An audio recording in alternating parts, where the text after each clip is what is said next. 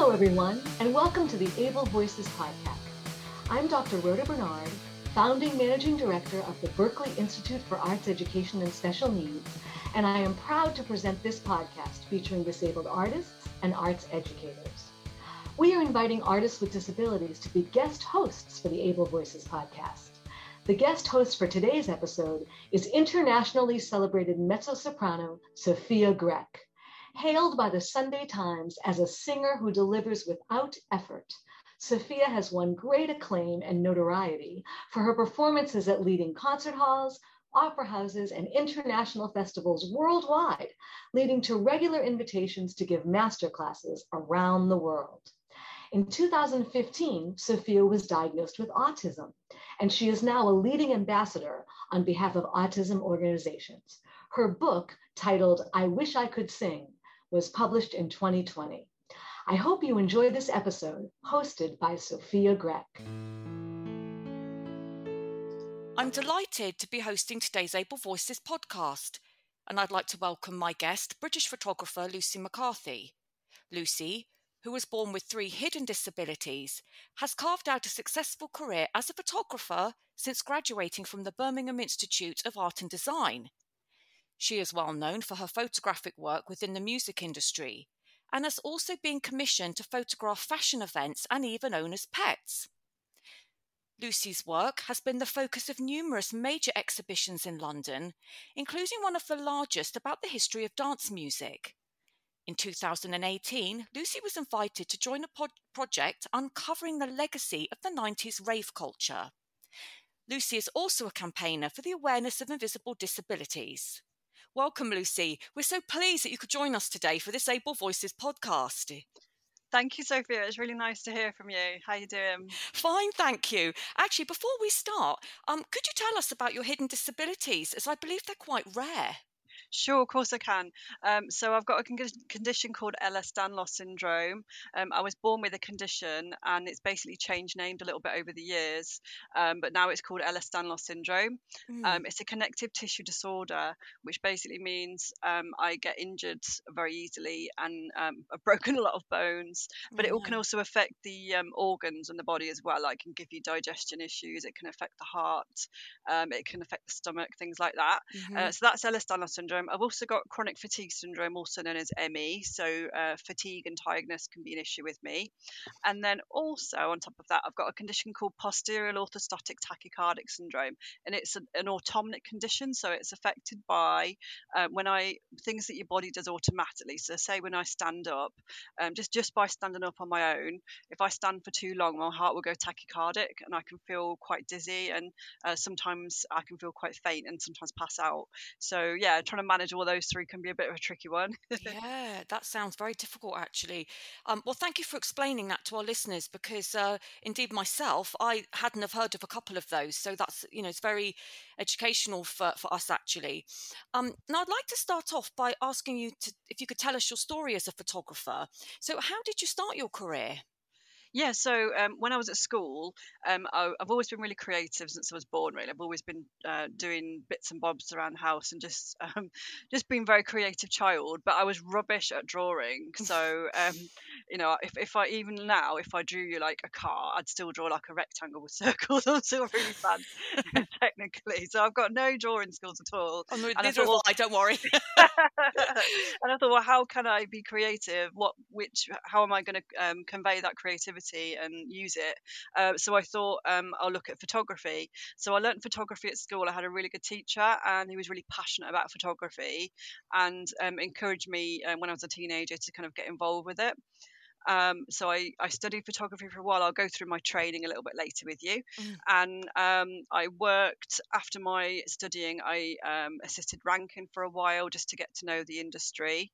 Um, when I was studying, I also worked for Harvey Nichols, uh, which is a well known shop in the UK. It's like a luxury shop.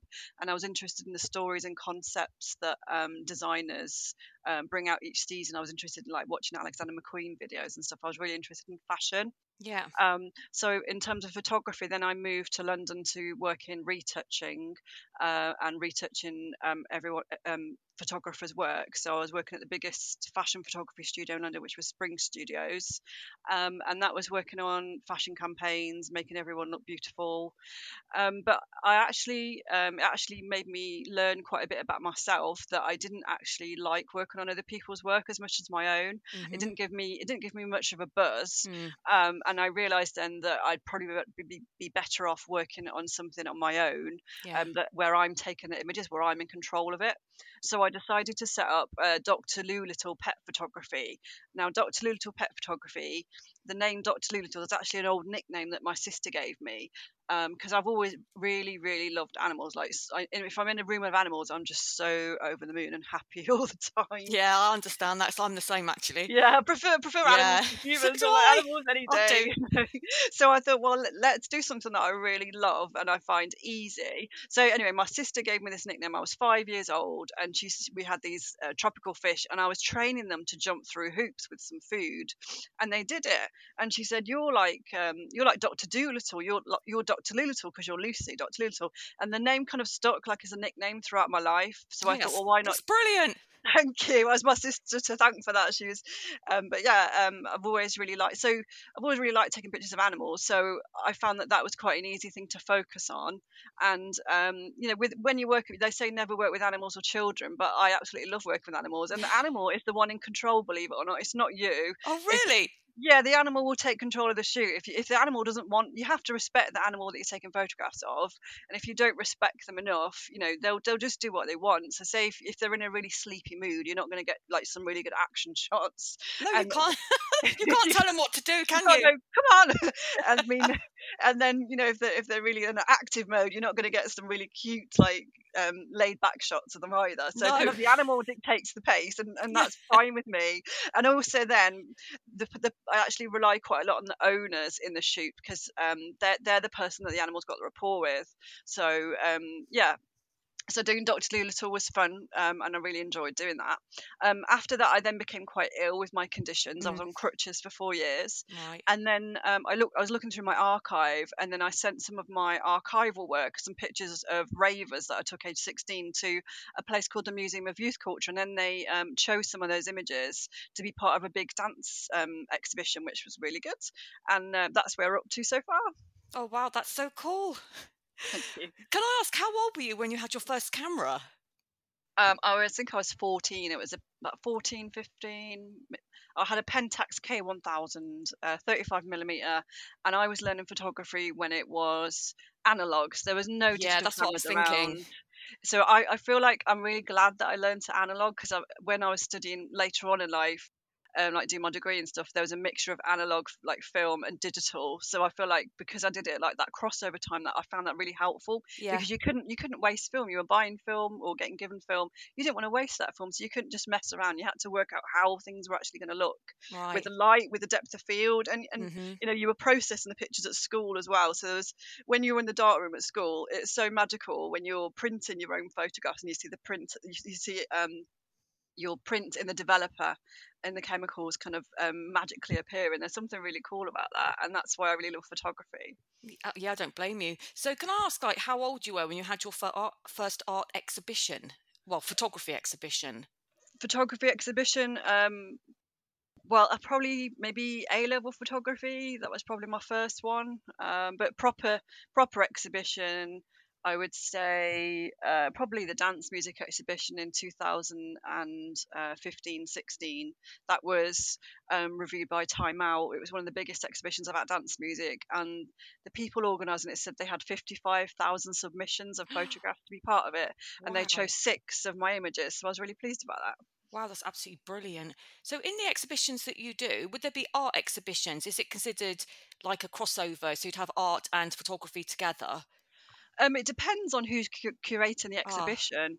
Um, so the exhibition I'm involved in at the moment um, is is all photography. I'll, I'll speak to you about that a little bit later. Yeah. you've got that one of um, you want to talk about that a little bit later. But yeah, Yes. um, So, how would you say that like you got where you are today? Do you think it was like just sheer determination? Um, sheer determination and also um, trying to chase things as much as I can, but also listening to my body at the same time. Like if Mhm. you if you'd said to me years ago, you, the work that you shot age sixteen will be in seven exhibitions, I'd be like, what? and what I'm trying to do at the moment um, is get some more work out there to prove that I'm not just known for my rave pictures, like that Yeah. there's more to me than that. yes. Um, so I'd like to. I've got some work planned about doing some work on invisible disabilities, which I'm quite excited about. Yeah, so it's really difficult, obviously, having hidden disability and having a career. Um, can you tell us about your experiences as a person living with a hidden disability and uh, what impact your disabilities have on your career? Yeah, so I think it's had a massive impact because the type of disabilities I have aren't kind of like something that you can make reasonable adjustments for in the type of industries I was working in. So, say for example, fashion. Um, when you work in the fashion industry, they want you. They sometimes want you to work till 2 a.m. in the morning, and when you've got a chronic fatigue syndrome, you, your body just can't manage that. Uh, and so, that, and there's no there's no amount of rest breaks that, Mm. that can be given. So it might be that rather than work in that kind of industry, you look at working in, on shorter projects, Yeah. like that, that you think, right, I've got this project to do for three days or a week, but then after that I can get some rest. That might be one way of one way of working around it. Yeah. Um, but I have had because I look very well.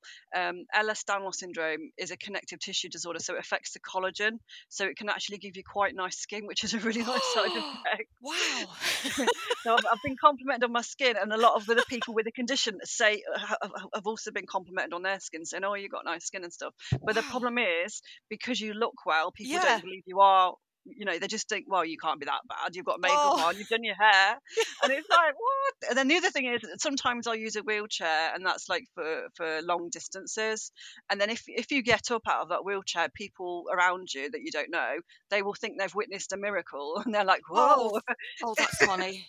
Oh, that's so funny. it's like so it's like well yeah you can be in a wheelchair you know it's not just paralyzed people that are in wheelchairs so yeah. I, I try to challenge people and on their beliefs of what constitutes a disability Mm. and you know disability in the fashion industry i think aesthetically we get in there with more appearances from disabled people which is brilliant but i think in terms of a career um, point of view from a fashion industry, it would be good to get more acceptance from people working on more short-term projects Yeah.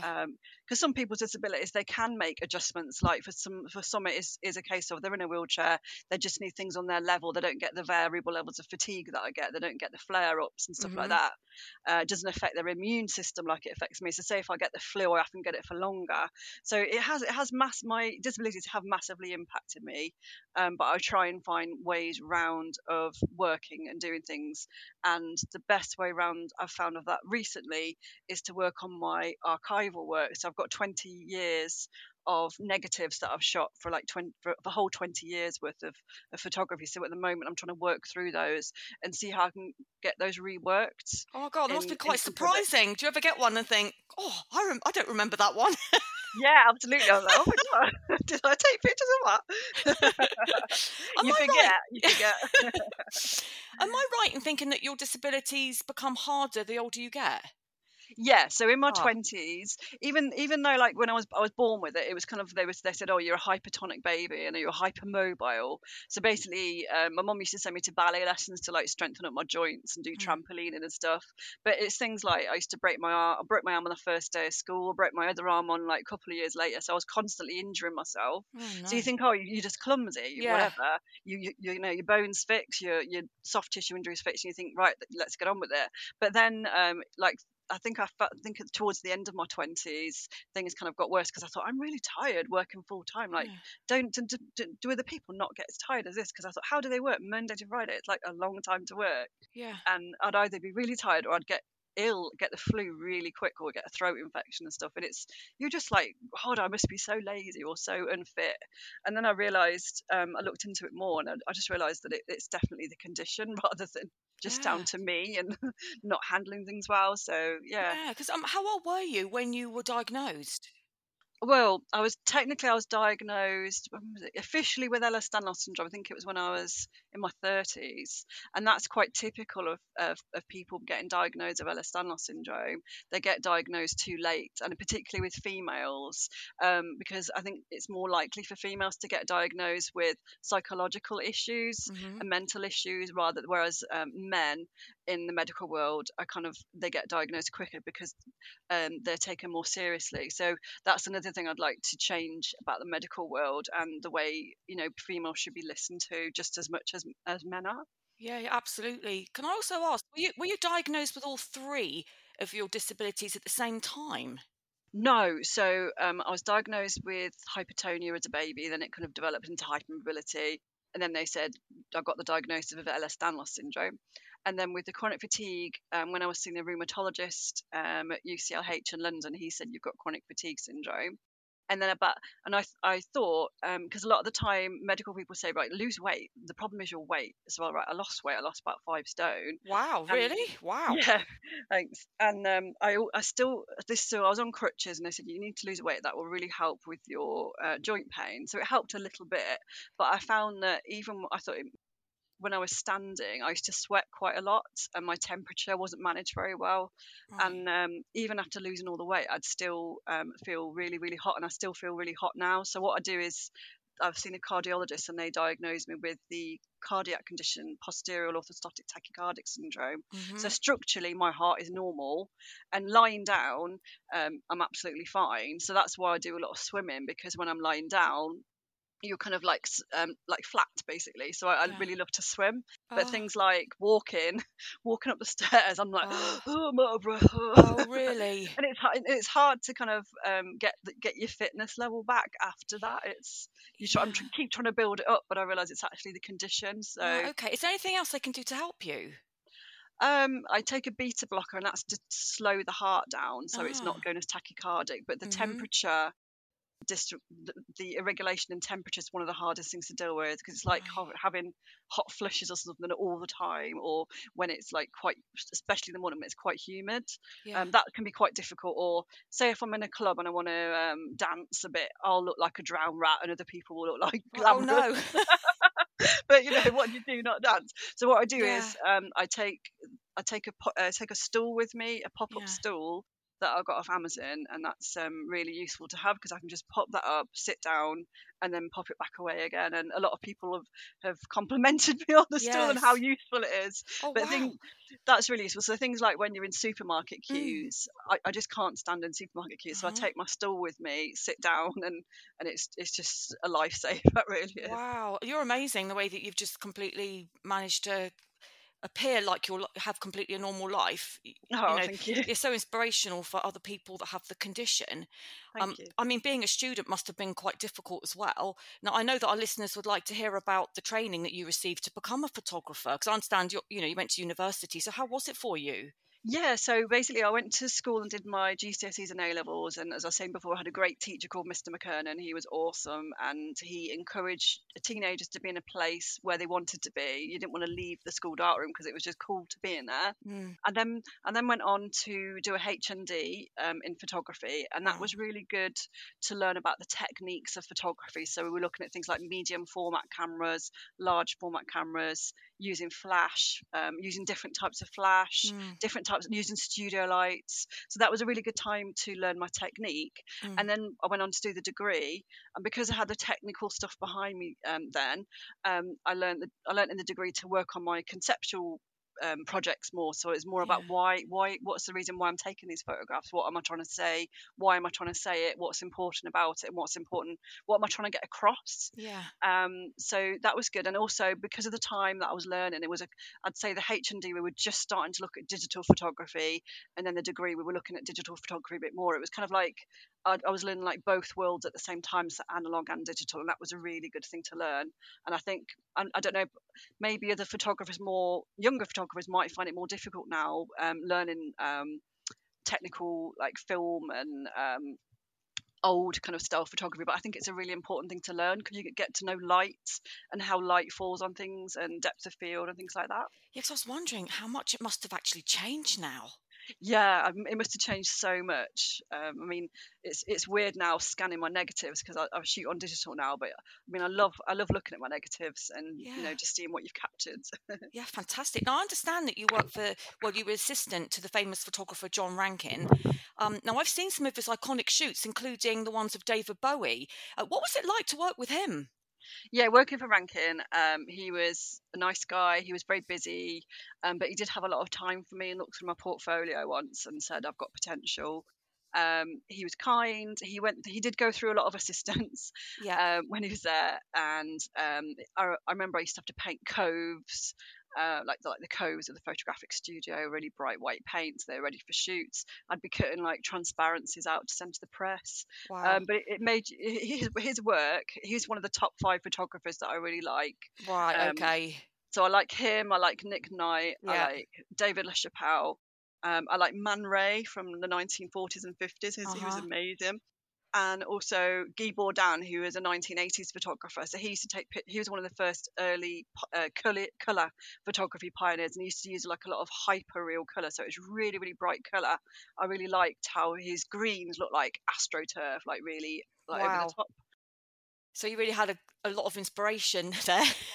Yeah, yeah, and also my photography teacher was great as well. I mean, and just um, kind of being around. I was I was involved in the rave movement when I was younger, so that was different, and that was um, having fun when we went out, and it was a bit of a different scene than say like the, the typical like standard nights out that you can get in like the city centres, like kind of people dancing around their handbags and blown up condoms yeah. and stuff. The rave thing was a bit different. It was a bit more like had a lot of different influences from other cultures, like uh, gay culture, um, disco vibes, um, and yeah, like the BDSM scene. So you'd see a lot of people in PVC, and then yeah. it would affect things like that. Would affect like the fashion that people wore.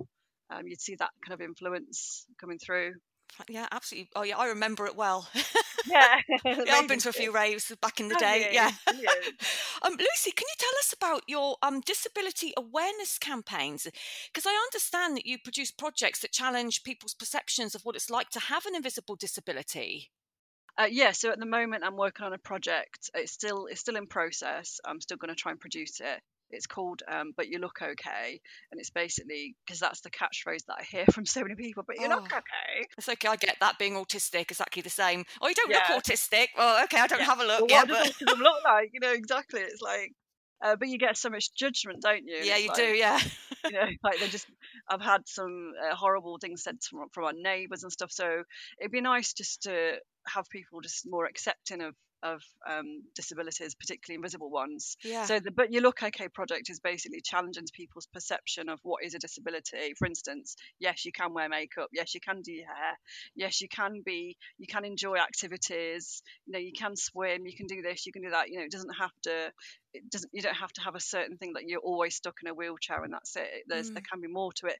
But um, as long alongside my um, kind of active activism activism, sorry. Yeah. Words out. Um, I also work as a volunteer for a charity called Danlos Support, mm-hmm. and um, I provide um, support meetings in my local area for other people that have the same condition. Um, so I find it really helpful um, to provide meetings for other people to talk with what they have because a lot of them have quite similar experiences and it's important that they get um, a level of support back.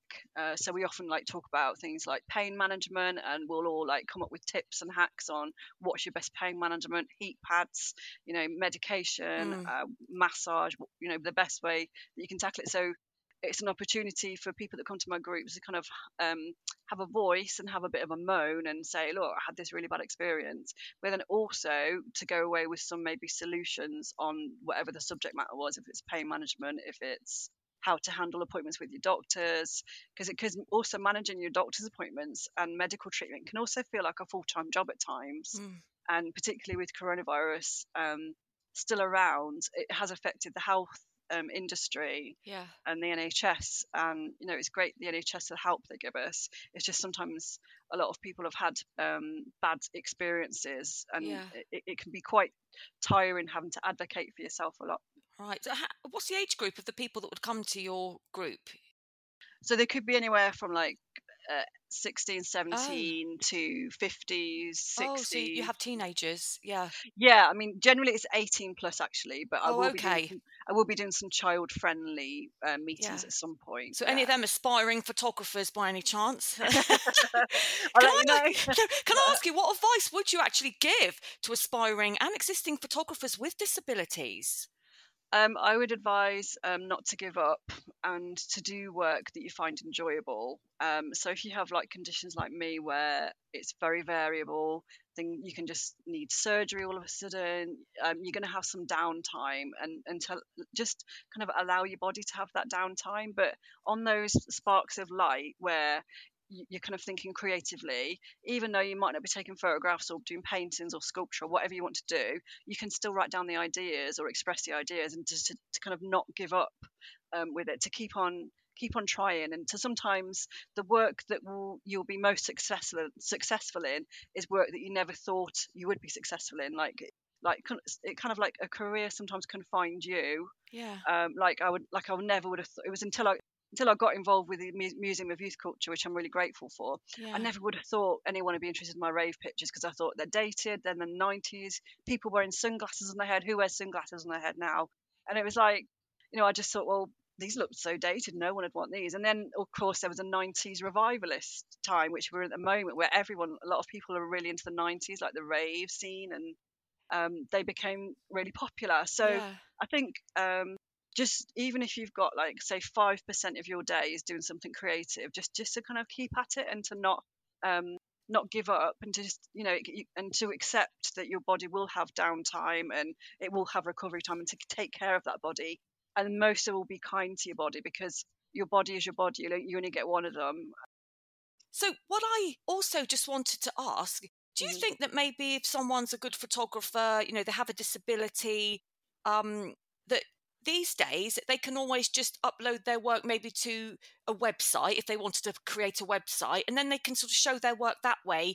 They don't have to actually necessarily go out if they don't feel well enough to sort of go out and approach exhibitions. Perhaps they could just have a website. What, what do you think? Is that like yeah i mean with photography now Mm. there's so much um thing there's so much photography that's accessible and there's so there's so many ways um, how people can show their work like for instance just on instagram you can show your work and you know it's not even about having expensive photography equipment Mm. you can take such great photographs on your phone um, things like using hashtags on instagram and, and hashtags on twitter that's a good way of getting your work shown Yeah. um, to keep on to keep at it and to keep on uh, submitting your work because there's often a lot of free photography competitions that you can enter. Ah. Um, Yeah, I've seen some of those online. I had a friend that liked doing photography, and she entered a few, a few actually amateur competitions, and she really enjoyed that. oh, great! That sounds Yeah. really good. Now, Yeah. um, I know that our listeners would love to hear about what you're working on today and what projects you have planned for the future. Ooh, okay. So at the moment, um, I've just had a there's an exhibition that's launched in conjunction with the Museum of Youth Culture, and that's in Coventry, and that's um, it's called the Grown Up in Britain exhibition, and it's, it's and it's all about um, what it's like to grow up as a teenager. Uh, so in that exhibition, there's photographs of me as a teenager. There's photographs that I've shot as a teenager, some of my rave images. Um, there's also a bag that I used to take out clubbing with me Oh, because I used to really? do, like rave fashions. And there's a bit what, have you still bag. got it, or is that an old picture? Yeah, no, it's, it's actually there. I saved it. And, Oh, uh, did it's you? actually- yeah, yeah, it's a bag in the shape. I really like uh, creative stuff, so this is Yeah. a bag in the shape of um, a speech bubble, and it's in it's like a Roy Lichtenstein Oh, style that's bag. lovely. Oh, that's lovely. Um, and then also um, they were looking for old older pictures from different years. So Yeah. my mum's got some pictures that were taken by my dad, and then um, oh, and funnily enough, there's also some pictures of my uncle and auntie, and they're in drag on holiday. So my my that's auntie's funny. dressed as a as a man, and my uncle's dressed as a woman. oh, and that- really? yeah, so there's a good mixture of stuff. But um, I think you know it's quite a common theme. Like, um, what's it like to grow up as a teenager? Mm. Everyone can kind of relate to it, and I think nostalgia is a really um, comforting thing because I think over the past couple of years we've had quite an unknown. Uh, present and we've had an unknown future so i think a lot of people in lockdown have been looking at nostalgia as quite a comfort and, and looking at things in their past you know whether it's a song an outfit a photograph a memory and that can kind of like influence you and like kind of show you like how, how your past has been to kind of influence your future because it Oh, shows you're a yeah. part of yourself Yeah, absolutely. Um, so that that museum, it's a museum, or is it? Ex- yeah, so basically, the Museum of Youth Culture okay. are showing an exhibition at the Herbert Art Gallery um, in Coventry, and that exhibition's on for six months. It's open now, Okay, six months. Okay, so and it's free free admission as well. yeah, And there's lots of other photographers there. A photographer called Normski, and he's he was one of my inspirations when I was growing up because he used to present a TV program called um, Dance Energy on BBC Two, yeah, uh, and that used that I was used to watch that at like 12 or 13, and I used to he he was one of the people responsible for getting me into dance music. yeah. Uh, so it's nice that his stuff's there. Um, there's some other photographers. Um, some rave photographers. There's, there's people from a lot of different eras. There's there's motorbikes. Um, there's some really old pictures, and you can also submit your own work there as well. So if you have any old uh, photographs of you when you're a teenager, you can get them scanned and then be part of the exhibition. That's absolutely wonderful. Fantastic. Well, Lucy, it's been an absolute joy to speak to you today. And thank you so much for giving up your time to share your inspiring story with our listeners. We wish you ongoing success with your future projects. Thank you very much. It's been lovely to speak to you.